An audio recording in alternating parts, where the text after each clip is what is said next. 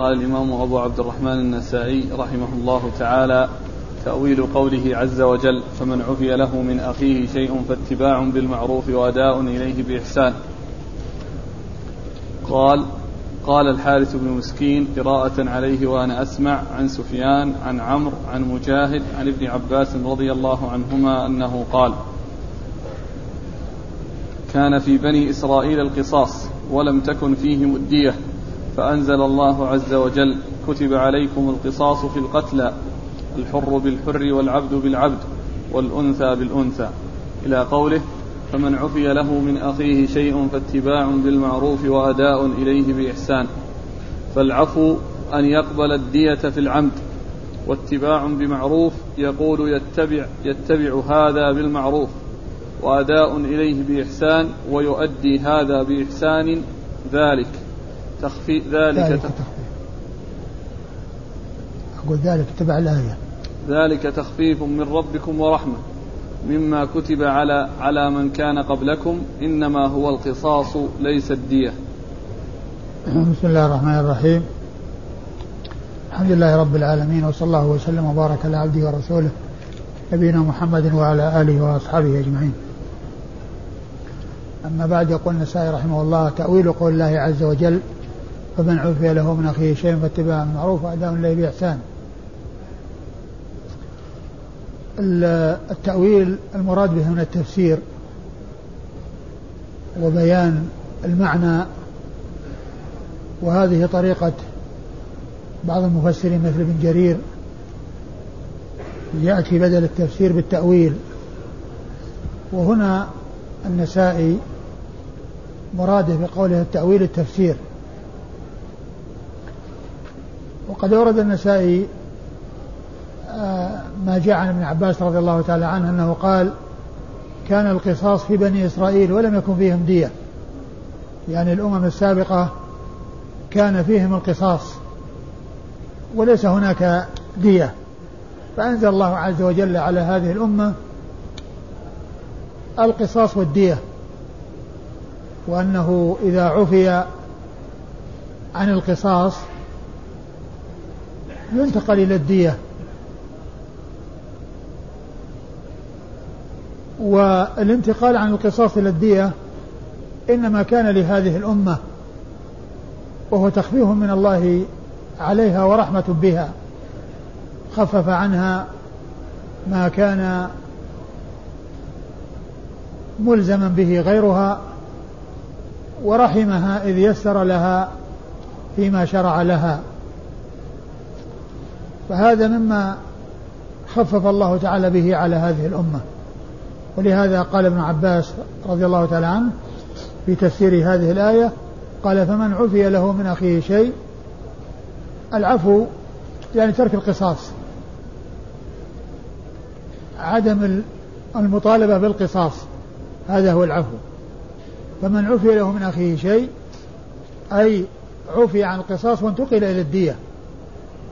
فعند الانتقال إلى الدية الذي عفي أو الذي عفا يتبع بإحسان يتبع بالمعروف يعني يطالب مطالبة فيها سهولة وفيها رفق ما فيها شدة يعني يتبع أولياء يتبع القاتل ال ال ال صاحب الحق الذي هو يعني المطالب به يطالب برفق ولين والذي عليه الحق يؤدي بإحسان والذي عليه الحق يؤدي بإحسان. يعني أولئك الذين عفوا عن القصاص إلى الدية يطالبون أو بمعروف. وهذا الذي آه، عفي عنه وتنوزل عنه عن القصاص إلى الدية عليهم أن يؤدوا بإحسان وأن يعاملوا أولئك الذين عاملوهم. تلك المعاملة الطيبة حيث أبقوا على النفس ولم يطالبوا بها مع أن من حقهم المطالبة بإزهاقها وإتلافها ما دام أنهم تنازلوا وحصل منهم الإحسان فعلى من عليه الحق الذي هو الدية أن يؤديه بإحسان. هذا يطالب بمعروف يعني بوجه على وجه حسن وهذا يؤدي على وجه حسن. ذلك الذي حصل من التخفيف ومن الانتقال عن القصاص إلى الدية تخفيف من الله عز وجل لهذه الأمة ورحمة بها. تقرأ الكلام. قال ابن عباس كان في بني إسرائيل القصاص ولم تكن فيهم الدية. فأنزل الله عز وجل كتب عليكم القصاص في القتلى الحر بالحر والعبد بالعبد والأنثى بالأنثى. إلى قوله فمن عفي له من أخيه شيء فاتباع بالمعروف وأداء إليه بإحسان. يعني هذا الأول فيه القصاص. والأمر الثاني أو آخره فيه الدية حيث يعفى عن القصاص. وإذا حصل العفو عن القصاص صاحب الحق يطالب ويتبع بالمعروف والذي عليه الحق يؤديه بإحسان. نعم ذلك.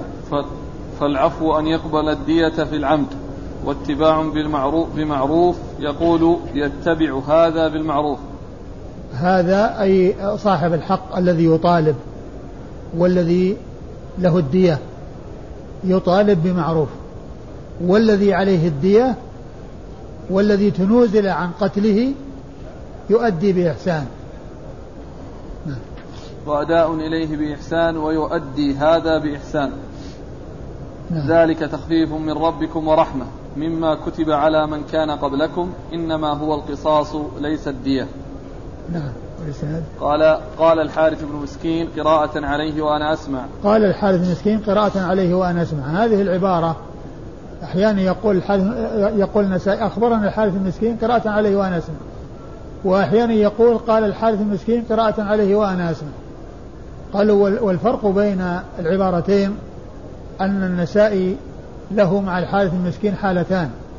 حالة كان فيه تراضي ووئام وحالة فيه وحالة وحالة نفرة وغضب ومنع الحارث المسكين النسائي أن يأخذ عنه. فكان في الحالة التي يسمح له ويكون التراضي موجود الحالة اللي كان التراضي بينهما موجود كان يحضر ويسمع. وعندما آه، وعندما يروي يقول أخبرنا الحارث المسكين قرأت عليه وأنا أسمع. الحارث المسكين قرأت عليه وأنا أسمع. والحالة التي كان فيها عدم الوئام ووجود الغضب كان الح... كان النسائي يحضر من وراء الستار ويسمع. والحارث المسكين لا يدري. وهذا جائز عند المحدثين. يعني كل إنسان يعني يسمع وذاك لا يريد أن يسمع وهو لا لم يسمح يجوز يجوز ذلك. فكان النسائي في هذه الحالة يعبر بأن يقول قال لأن ما قال أخبرني لأنه ما أراد إخباره ما أراد إخباره حتى يقول أخبرني كالحالة التي فيها التراضي وإنما يقول قال الحارث المسكين قراءة عليه وأنا أسمع. قال كذا قراءة عليه وأسمع ما قال أخبرني لأنه ما أراد إخباره وما أراد تحديثه فكان يعبر بهذه العبارة. والحارث المسكين هو المصري وهو ثقة أخرج له أبو داود والنسائي. عن سفيان. عن سفيان بن عيينة المكي وهو ثقة أخرج أصحاب كتب الستة. عن عمرو. عن عمرو هو بن دينار المكي وهو ثقة أخرج له أصحاب كتب الستة. عن مجاهد. عن مجاهد بن جبر المكي وهو ثقة أخرج أصحاب كتب الستة. عن ابن عباس. عن ابن عباس عبد الله بن عباس بن عبد المطلب ابن عم النبي صلى الله عليه وسلم وأحد العبادلة الأربعة من أصحابه الكرام وأحد السبعة المعروفين بكثرة الحديث عن النبي صلى الله عليه وسلم. قال أخبرنا محمد بن إسماعيل بن إبراهيم قال حدثنا علي بن حفص قال أخبرنا ورقاء عن عمرو عن مجاهد أنه قال كتب عليكم القصاص في القتلى الحر بالحر. قال كان بنو إسرائيل عليهم القصاص وليس عليهم الدية. فأنزل الله عز وجل فأنزل الله عز وجل عليهم الدية فجعلها على هذه الأمة تخفيفا على ما كان على بني إسرائيل. فأنزل الله عز وجل عليهم الدية. عليهم. هكذا. لعلها عليكم لأن لأن لأن الكلام يعني الدية هنا لهذه الأمة وأما بني إسرائيل ما كان عليهم دية. وإنما كان عليهم القصاص فقط. فالعبارة لعلها يعني فأنزل عليكم. مثل ما جاء في العبارة السابقة في الحديث الأول كان القصاص على بني إسرائيل ولم يكن ولم يكن عليهم الدية فأنزل الله عز وجل كتب عليكم القصاص في القتلى ثم إلى آخر الحديث إلى آخر إلى آخر الآية. فالعبارة يعني هنا عليهم لا تستقيم. لأن بني إسرائيل ما كتب عليهم دية وما أنزل عليهم دية وإنما أنزلت على هذه الأمة. أيوه. مرة أخرى. نعم. عن مجاهد أنه قال في قوله تعالى كتب عليكم القصاص في القتلى الحر بالحر. قال كان بنو إسرائيل عليهم القصاص وليس عليهم الدية فأنزل الله عز وجل عليكم الدية. عليكم لعلها عليكم يعني ما أنزل عليهم الدية. بني إسرائيل. فأنزل الله عز وجل عليكم الدية فجعلها على هذه الأمة تخفيفا على ما كان على بني إسرائيل. نعم. انتهى؟ نعم. ثم ورد النسائي الأثر ولكنه هنا عن مجاهد وفي الأول عن ابن عباس. الأول عن ابن عباس وهذا عن مجاهد وهو بمعنى الذي قبله. نعم. قال أخبرنا محمد بن إسماعيل بن إبراهيم. محمد بن إسماعيل بن إبراهيم المعروف أبوه بن علية وهو ثقة أخرج حديثه النسائي وحده. عن علي بن حفص. عن علي بن حفص عن علي بن حفص المدائني. نعم. وهو صدوق أخرج له مسلم وأبو داود والترمذي والنسائي. صدوق أخرج حديثه مسلم وأبو داود والترمذي والنسائي. عن ورقاء. عن ورقاء بن عمر اليشكري وهو صدوق أخرج له أصحاب الكتب. نعم. أخرج له أصحاب الكتب الستة. عن عمرو عن مجاهد. عن عمرو بن دينار عن مجاهد وقد مر ذكرهما. قال رحمه الله تعالى الأمر بالعفو عن القصاص. قال أخبرنا إسحاق بن إبراهيم قال أخبرنا عبد الرحمن قال حدثنا عبد الله وهو ابن بكر بن عبد الله المزني عن عطاء بن أبي ميمونة عن أنس رضي الله عنه أنه قال أتي رسول الله صلى الله عليه وآله وسلم في قصاص فأمر فيه بالعفو. ثم أورد النسائي هذه الترجمة وهي الأمر بالعفو عن القصاص. الأمر بالعفو عن القصاص. يعني طلبه والأمر المقصود به الترغيب فيه وليس المقصود به الإيجاب وأنه يجب العفو بل هذا حق. إن أراد أن يعفو فهذا طيب وإن أراد أن يقتص فله ذلك. ف أورد النسائي حديث؟ أنس. حديث أنس بن مالك رضي الله عنه. قال أوتي, أوتي النبي صلى الله عليه وسلم في قصاص فأمر فيه بالعفو أوتي في قصاص يعني في قضية فيها قصاص. فأمر فيه بالعفو. أمر فيه بالعفو يعني أرشد ورغب إلى العفو عن القصاص. لأنه إذا كان نفس أزهقت عمدا من إنسان و فيندب ويرغب في العفو عن هذا القاتل لأن في بقائه يعني بقاء لنفس بدلا من ذهاب نفسين حيث ذهبت إحداهما وبقيت الأخرى فإذا إن, إن حصلت الموافقة من أصحاب الدم فذاك وإلا فيتعين القصاص. والأمر هنا المقصود به الندب والترغيب وليس الإيجاب لأن هذا حق وصاحب الحق هو الذي يتصرف في حقه ولا يلزم أحد بالتنازل عن حقه وإنما هذا يرجع إليه. إن أراد أن يقتص اقتص وإن أراد أن يتنازل عن القصاص ويتحول إلى الدية أو يعفو أصلا فله ذلك. وإن أراد أن أيضا أن يعفو عن القصاص ويأخذ مال أكثر من الدية فله ذلك. إذا كان يعني ما رضي بمقدار الدية وطلب شيء أكثر من ذلك فله ذلك. وهذا سائغ وجائز لأن فيه تخليص للنفس من القتل فإذا زيد فيه عن الدية لا بأس بذلك كما سبق أن مر بنا في بعض الأحاديث في قصة الرجل الذي يعني آه، لطمه أو ضربه أبو جهم بن حذيفة وقال لكم كذا ولكم كذا يعني عرض عليهم يعني شيء من المال في مقابل ترك القصاص. قال أخبرنا إسحاق بن إبراهيم. إسحاق بن إبراهيم بن راهوية مخلد, مخلد بن راهوية الحنظلي المروزي ثقة فقيه وصف بأنه أمير المؤمنين في الحديث. وحديث أخرجه أصحاب كتب الستة إلا ابن ماجه. عن عبد الرحمن. عن عبد الرحمن بن مهدي البصري ثقة أخرجه أصحاب كتب الستة. عن عبد الله وهو ابن بكر بن عبد الله المزني. عن عبد الله وهو ابن بكر بن عبد الله بن جرير وهو صدوق أخرج حديثه. أبو داود والنسائي وابن ماجه. أبو داود والنسائي وابن ماجه. عن عطاء بن أبي ميمونة. عن عطاء بن أبي ميمون ميمونة وهو ثقة أخرج له. أصحاب الكتب إلا الترمذي. أخرج له أصحاب الكتب الستة إلا الترمذي. عن أنس. عن أنس بن مالك رضي الله عنه خادم رسول الله صلى الله عليه وسلم وأحد السبعة المعروفين بكثرة الحديث عن النبي صلى الله عليه وسلم. إلا إلا فيه رد إلا فيه رد نعم. لأن جعله أخ. قال أخبرنا محمد بن بشار قال حدثنا عبد الرحمن بن مهدي وبهز بن أسد وعفان بن مسلم قالوا حدثنا عبد الله بن بكر المزني قال حدثنا عطاء بن أبي ميمونة ولا أعلمه إلا عن أنس بن مالك رضي الله عنه أنه قال ما أتي النبي صلى الله عليه وآله وسلم في شيء فيه قصاص إلا أمر فيه بالعفو. ثم ورد النسائي حديث أنس بن مالك من طريق أخرى وهو مثل الذي قبله إلا أن الذي قبله يتحدث عن قضية معينة وأنه أتي بقصاص فأمر بالعفو.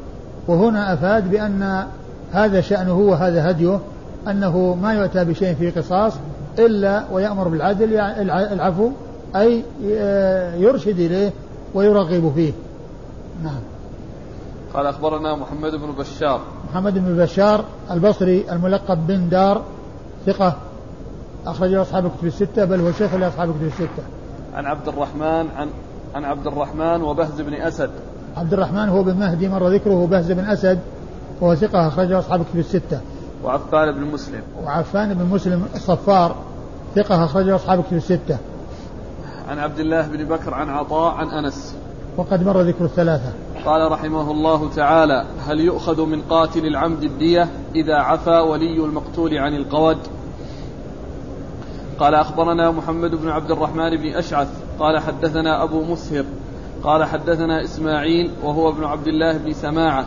قال أخبرنا الأوزاعي قال أخبرنا يحيى قال حدثني أبو سلمة قال حدثني أبو هريرة رضي الله عنه أنه قال قال رسول الله صلى الله عليه وآله وسلم من قتل له قتيل فهو بخير النظرين إما أن يقاد وإما أن وإما أن يفدى. ثم أورد النسائي هذه الترجمة هل يؤخذ هل يؤخذ هل يؤخذ من قاتل العمد الدية إذا عفى ولي المقتول عن القود هل يؤخذ من قاتل العمد الدية. قاتل العمد الدية إذا عفى ولي المقتول عن القود إذا إذا عفى ولي المقتول عن القود من المعلوم أن ال ال ال القاتل إذا قتل عمدا فالأولياء لهم المطالبة بالقصاص. ولهم العفو عن القصاص وعن الدية. ولهم العفو عن ولهم المطالبة بأكثر من الدية. ولهم المطالبة بالدية. كل هذا لهم. يعني فلهم أن يقتصوا إذا أرادوا ولهم ويمكنهم أن يتنازلوا نهائيا عن الدية ويمكنهم أن يتنازلوا إلى الدية ويمكنهم أن يطلبوا شيئا أكثر من الدية. كل هذا سائغ. وهو في مصلحة القاتل أن يبقى على حياته ويدفع في مقابله إما أن لا يدفع شيء بتنازل أصحاب الحق عن عن الدفع أصلا أو يدفع الدية أو يدفع ما هو أكثر من الدية إذا تنازلوا عن القصاص وأرادوا مالا أكثر من الدية.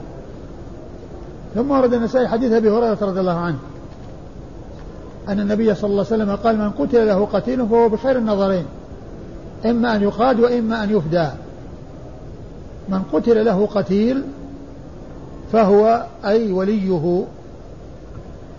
بخير النظرين يخير بين أمرين إما أن يقتص وإما أن يأخذ الفدية وهي الدية أو أكثر من الدية وهي الدية أو أكثر من الدية. وله أن يتنازل عن الدية أصلا عن هذا وهذا. لكن إذا كان لابد من الأخذ أو القصاص فهو مخير بينهما. وإن تنازل عن هذا وهذا فذلك خير. نعم. قال أخبرنا محمد بن عبد الرحمن بن أشعث محمد بن عبد الرحمن بن الأشعث وهو ثقة أخرج حديثه النسائي وحده. عن أبي مسهر. عن أبي مسهر عبد الأعلى بن مسهر وهو ثقة نعم. أخرجه أصحاب كتب الستة. عن إسماعيل وهو ابن عبد الله بن سماعة. إسماعيل بن عبد الله بن سماعة وهو صدوق. ثقة. وثقة أخرج له داود والترمذي والنسائي. ثقة أخرج له أبو داود والترمذي والنسائي. عن الأوزاعي. عن الأوزاعي عبد الرحمن بن عمرو الأوزاعي. ثقة فقيه. أخرج حديث أصحاب كتب الستة. عن يحيى. عن يحيى وهو بن أبي كثير اليمامي. وهو ثقة أخرج له أصحاب كتب الستة. عن أبي سلمة. عن أبي سلمة بن عبد الرحمن بن عوف المدني. وهو ثقة فقيه. أحد فقهاء المدينة السبعة في عصر التابعين على أحد الأقوال الثلاثة في السابع منهم وحديثه أخرجه أصحاب كتب الستة. عن أبي هريرة عبد الرحمن بن صخر الدوسي صاحب رسول الله صلى الله عليه وسلم وأكثر أصحابه حديثا على الإطلاق. قال أخبرنا العباس بن الوليد بن مزيد قال أخبرني أبي قال حدثنا الأوزاعي قال حدثني يحيى بن أبي كثير قال حدثني أبو سلمة قال حدثني أبو هريرة رضي الله عنه أنه قال قال رسول الله صلى الله عليه وآله وسلم من قتل له قتيل فهو بخير النظرين إما أن يقاد وإما أن يفدى.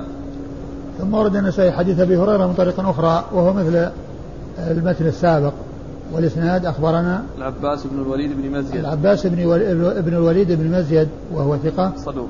وهو صدوق حديث أبو داود النسائي. نعم. أخرج حديث أبو داود النسائي. عن أبيه. عن أبيه وهو ثقة. أخرج له أبو داود النسائي. عن الأوزاعي عن يحيى عن أبي سلمة عن أبي هريرة. وقد مر ذكر الأربعة. قال رحمه الله تعالى أخبرنا إبراهيم بن محمد.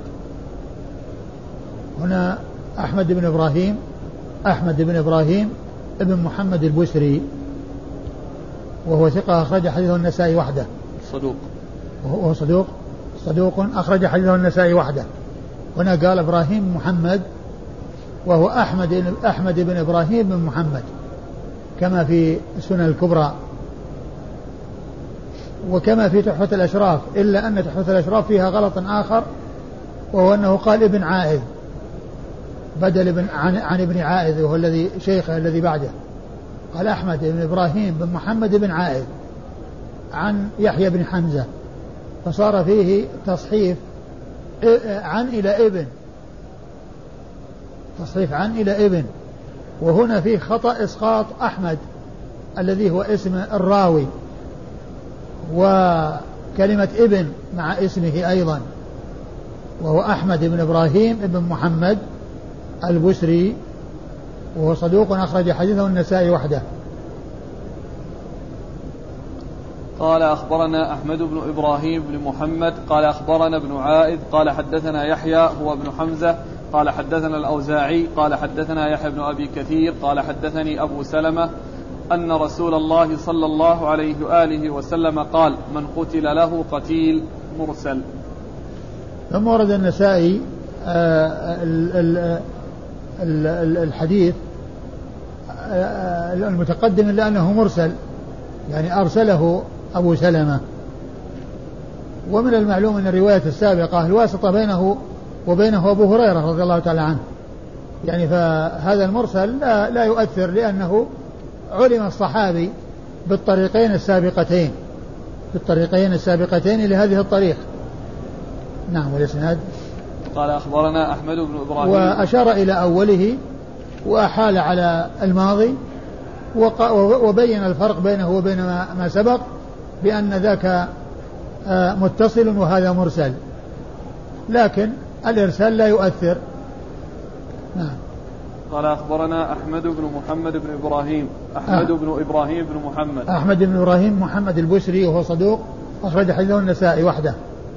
عن ابن عائد. عن ابن عائد وهو محمد بن عائد. محمد بن عائد الدمشقي وهو وهو, وهو صدوق. صدوق أخرج حديثه. داود والنسائي. أخرج حديثه أبو داود والنسائي. عن يحيى هو ابن حمزة. عن يحيى هو ابن حمزة هو ثقة أخرج أصحاب الكتب الستة. عن عن الأوزاعي عن يحيى بن أبي كثير عن أبي سلمة. وقد مر ذكر الثلاثة. قال رحمه الله تعالى عفو النساء عن عن الدم. قال أخبرنا إسحاق بن إبراهيم. قال حدثنا الوليد عن الأوزاعي. قال حدثني حصين. حسن قال حدثني حصن. قال حدثني أبو سلمة. قال وأخبرنا الحسين بن حريث. قال حدثنا الوليد. قال حدثنا الأوزاعي. قال حدثني حصين. حسن قال حدثني حصن أنه سمع أبا سلمة يحدث عن عائشة رضي الله عنها أن رسول الله صلى الله عليه وآله وسلم قال وعلى المقتتلين أن ينحج أن ينحجزوا الأول فالأول وإن كانت امرأة. ثم أورد النسائي هذه الترجمة وهي عفو النساء عن الدم. يعني أن مستحق أن المستحقين للدم يعني يعفون أو يطلب منهم العفو واحدا واحدا الأول فالأول. وإذا حتى النساء حتى النساء وإذا عفى واحد من الورثة الذين هم مستحقون للدم فإن فإنه يسقط القصاص. ولا يكون القصاص إلا بمطالبة الجميع وعدم تنازل أحد عنه.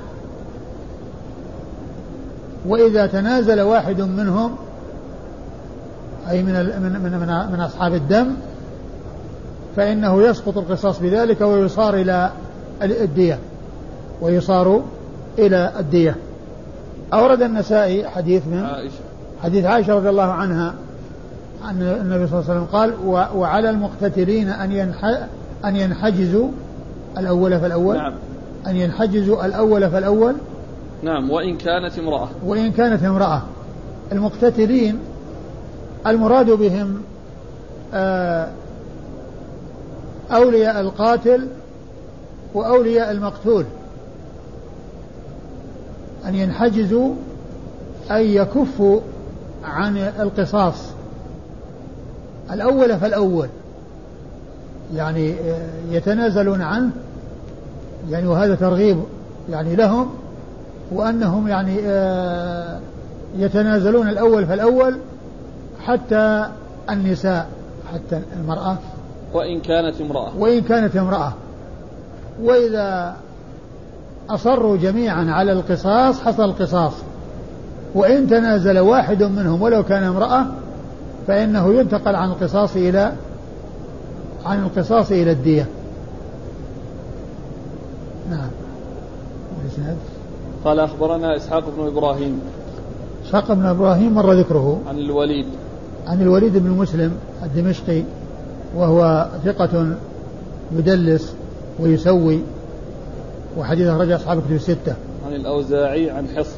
عن الأوزاعي وقد مر ذكره وحصن هو ابن عبد الرحمن وقيل ابن محصن التراغمي وهو مقبول أخرج حديثه أبو داود والنسائي وليس له عند أبي داود والنسائي إلا هذا الحديث الواحد وليس له عند أبي داود والنسائي إلا هذا الحديث الواحد وليس في رجال الكتب الستة من يسمى حصن إلا هو ولا ذكر له إلا عند هذا الحديث وأكثر يعني الرواة الذي يأتون بهذا حسين كما جاء يعني خطأ يعني هنا لأن هذا هو الغالب. وحسن هذا ما جاء إلا هذه المرة. ولا وجود له في الكتب إلا عند أبي داود. عند هذا الحديث عند أبي داود عند أبي داود النسائي عند أبي داود عند هذا الحديث وعند النسائي في هذا الحديث. وإلا فإنه لا ذكر له في الكتب كلها. ولهذا يعني جاء الخطأ في حسين يعني في آه، في السنن يعني هنا في الموضعين في الإسنادين وجاء في كذلك في شو اسمه في السنن الكبرى كذلك حسين على الخطأ. وقد ذكر الحافظ في ترجمته في تهذيب التهذيب أنه يروي حديث وعلى المقتتلين ولا يروي عنه إلا الأوزاعي ولا يروي إلا عن أبي سلمة. ولا روى إلا حديث وعلى المقتتلين أن ينحجزوا الأول فالأول وإن كان امرأة نعم عن أبي سلمة عن أبي سلمة وقد مر ذكره. قال حاء وأخبرنا الحسين بن حريث. الحسين بن حريث المروزي وهو ثقة أخرج حديث أصحاب كتب الستة إلا من ماجه. عن الوليد عن الأوزاعي عن حصن عن أبي سلمة عن عائشة. وقد مر ذكرهم وعائشة هي أم المؤمنين رضي الله عنها وأرضاها الصديقة بنت الصديق وهي واحدة من سبعة أشخاص عرفوا بكثرة الحديث عن النبي صلى الله عليه وسلم. والحديث يعني من أجل هذا غير صحيح. والحكم الشرعي الحكم الشرعي بالنسبة لل إذا عفى واحد والباقي إذا عفى واحد هذا هو المعروف المعروف عند العلماء أنه إذا عفى واحد فإنه يسقط القصاص وأنه لا يكون إلا بالمطالبة إلا بمطالبة الجميع ينتظر فيهم حتى يبلغ. الصغار القصر ينتظر فيهم حتى البلوغ. فإذا وافقوا مع غيرهم على القصاص اقتص وإن تنازل أحد منهم انتقل إلى الدية قال رحمه الله تعالى باب من قتل بحجر أو سوت. قال أخبرنا هلال بن العلاء بن هلال قال حدثنا سعيد بن سليمان قال أخبرنا سليمان بن كثير قال حدثنا عمرو بن دينار عن طاووس عن ابن عباس رضي الله عنهما أنه قال قال رسول الله صلى الله عليه وآله وسلم من قتل في عميا أو رميا تكون بينهم بحجر أو سوط أو بعصا فعقله عقل خطأ ومن قتل عمدا ومن قتل عمدا فقود يده فمن حال بينه وبينه فعليه لعنة الله والملائكة والناس أجمعين. لا يقبل منه صرف ولا عدل. ثم ورد النسائي من من من من, من إيش؟ باب من قتل بحجر أو صوت. باب من قتل بحجر أو صوت. المقصود من هذه الترجمة يعني إذا إذا حصل القتل ولم يعلم القاتل بأن عمي الأمر وخفي فلم يعلم القاتل وكان يعني آه ذلك يعني في آه حصول يعني مشاجرات ومناوشات بين أناس ثم قتل بعضهم بعضا بالحجارة أو بالعصي أو ما إلى ذلك أو بغير ذلك حتى ولو كان بغير الحجارة ما دام أنه خفي القاتل فإنه آه، فإنه يصار إلى الدية. وإذا كان الإنسان قتل إنسانا وعرف القاتل فإنه يقتل القاتل يعني في آه، قصاصا. وأما إذا كانت القضية يعني القاتل معروف فإذا كان الحجر يعني كبيرا يقتل مثله فإن هذا عمد. وإذا كان يعني وإذا كان وإذا كان أنه يعني آه، لا يقتل مثله فهذا يعني آه، بأن يكون مثل العصا الخفيفة أو مثل الحجر البسيط الذي مثله لا يقتل. فإن هذا لا يكون فيه قصاص. لكن الترجمة الآن هي في حصول يعني آه، أمر خفي ومشتبه وكان بين جماعات اقتتال في فتنة من الفتن وحصل لبعضهم أن قتل بعضهم بعضا ولم يعرف القاتل. ولم يعرف القاتل فإنه لا لا يعرف القاتل حتى يقتل ولا يهدر الدم. بل تلزم الدية. بل تلزم الدية. وقد أورد النسائي حديث على من؟ على العاقلة. على على الجماعة الذين حصل منهم القتل لأن ما عرف عاقل الشخص القاتل حتى يعني آه، تكون العاقلة. لكن على أولئك الذين وجد منهم القتل مجتمعين تكون عليهم الدية. قد يكون مقتول بمزاحمة أصحابه له. كيف؟ يعني مع ما دام صارت المسألة لا هي المسألة ما هي مزاحمة. المسألة يعني ناس متقابلين يتضاربون وهؤلاء يضرب بعضهم بعض. وهؤلاء يضرب بعضهم بعض. وقتل بعضهم بعضا. نعم يمكن أن يكون يعني حصل يعني خطأ. يعني مثل ما حصل لوالد حذيفة. جابر. لولد جابر لا والد حذيفة بن اليمان الذي قتل خطأ في غزوة أحد. قتل خطأ. يعني من المسلمين هم قتلوه. يعني ما قتله الكفار.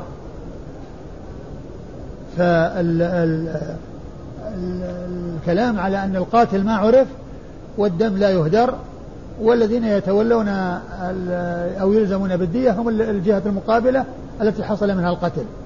نعم. يقول عن ابن عباس قال قال رسول الله صلى الله عليه وسلم من قتل في عميا أو رميا من قتل في عميا أو رميا يعني في في يعني في فتنة فيها يعني عمى عمي ال ال الوصول إلى القاتل وإلى من وجد منه القتل بأن كانوا جماعة بينهم مناوشات وحصل يعني هؤلاء أضروا بهؤلاء وهؤلاء أضروا بها وجد بين هؤلاء قتلى وبين هؤلاء قتلى أو من جهة أخرى أو من جهة واحدة وجد قتلى يعني آه يعني في أمر قد عمي الأمر فيه قد عمي أمره وخفي فلم يعرف القاتل. وكذلك يعني عن طريق الرمي يعني عن طريق الرمي عن طريق الحجارة وعن طريق السوط. أيوة. أو رميات بي تكون بينهم بحجر أو سوط أو بعصا فعقله عقل خطأ. فعقله عقل خطأ يعني معناه أنه يعني يكون في دية. نعم. ومن قتل عمدا فقود يده. ومن قتل عمدا فقود يده يعني معناه أنه يقتل لأن لأنه جنى على نفسه إذ قتل غيره فاستحق أن يقتل. يعني قود يده يعني قود نفسه. يعني معناه أنه يقتل بالمقتول. وأضيف وعبر باليد هنا لأن اليد هي التي فعلت القتل. فآل الأمر إلى أن يقتل صاحب هذه اليد. صاحب هذه اليد التي قتلت يقتل في مقابل من قتله. نعم. فمن حال بينه وبينه. من حال بينه وبينه يعني بين هذا القاتل وبين ولي المقتول أن يقتله فعليه هذا الإثم العظيم الذي قال عنه الرسول صلى الله عليه وسلم فعليه لعنة الله والملائكة والناس أجمعين لا يقبل الله منه صرفا ولا عدلا.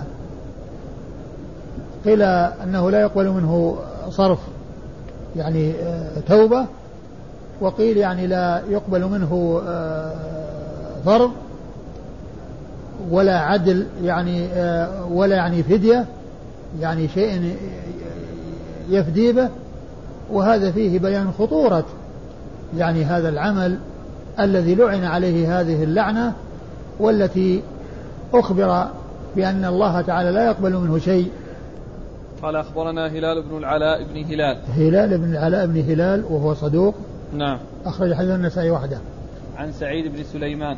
عن سعيد بن سليمان وهو الضبي ولقبه سعدوية. وهذا من الألقاب التي تؤخذ من الأسماء لأن اسمه سعيد ولقبه سعدوية. يعني مأخوذ اسمه لقبه من اسمه. وهو ثقة أخرج حديث أصحاب الكتب. نعم. وهو ثقة أخرج حديث أصحاب الكتب الستة. عن سليمان بن كثير. عن سليمان بن كثير وهو ثقة. لا بأس به. وهو لا بأس به وهو بمعنى صدوق. أخرج حديث أصحاب الكتب. نعم. أخرج حديث أصحاب الكتب. عن عمرو بن دينار عن طاووس. عن عمرو بن دينار دينار المكي وقد مر ذكره عن طاووس بن كيسان وهو ثقة أخرجه أصحاب الكتب الستة. عن ابن عباس. عن ابن عباس وقد مر ذكره.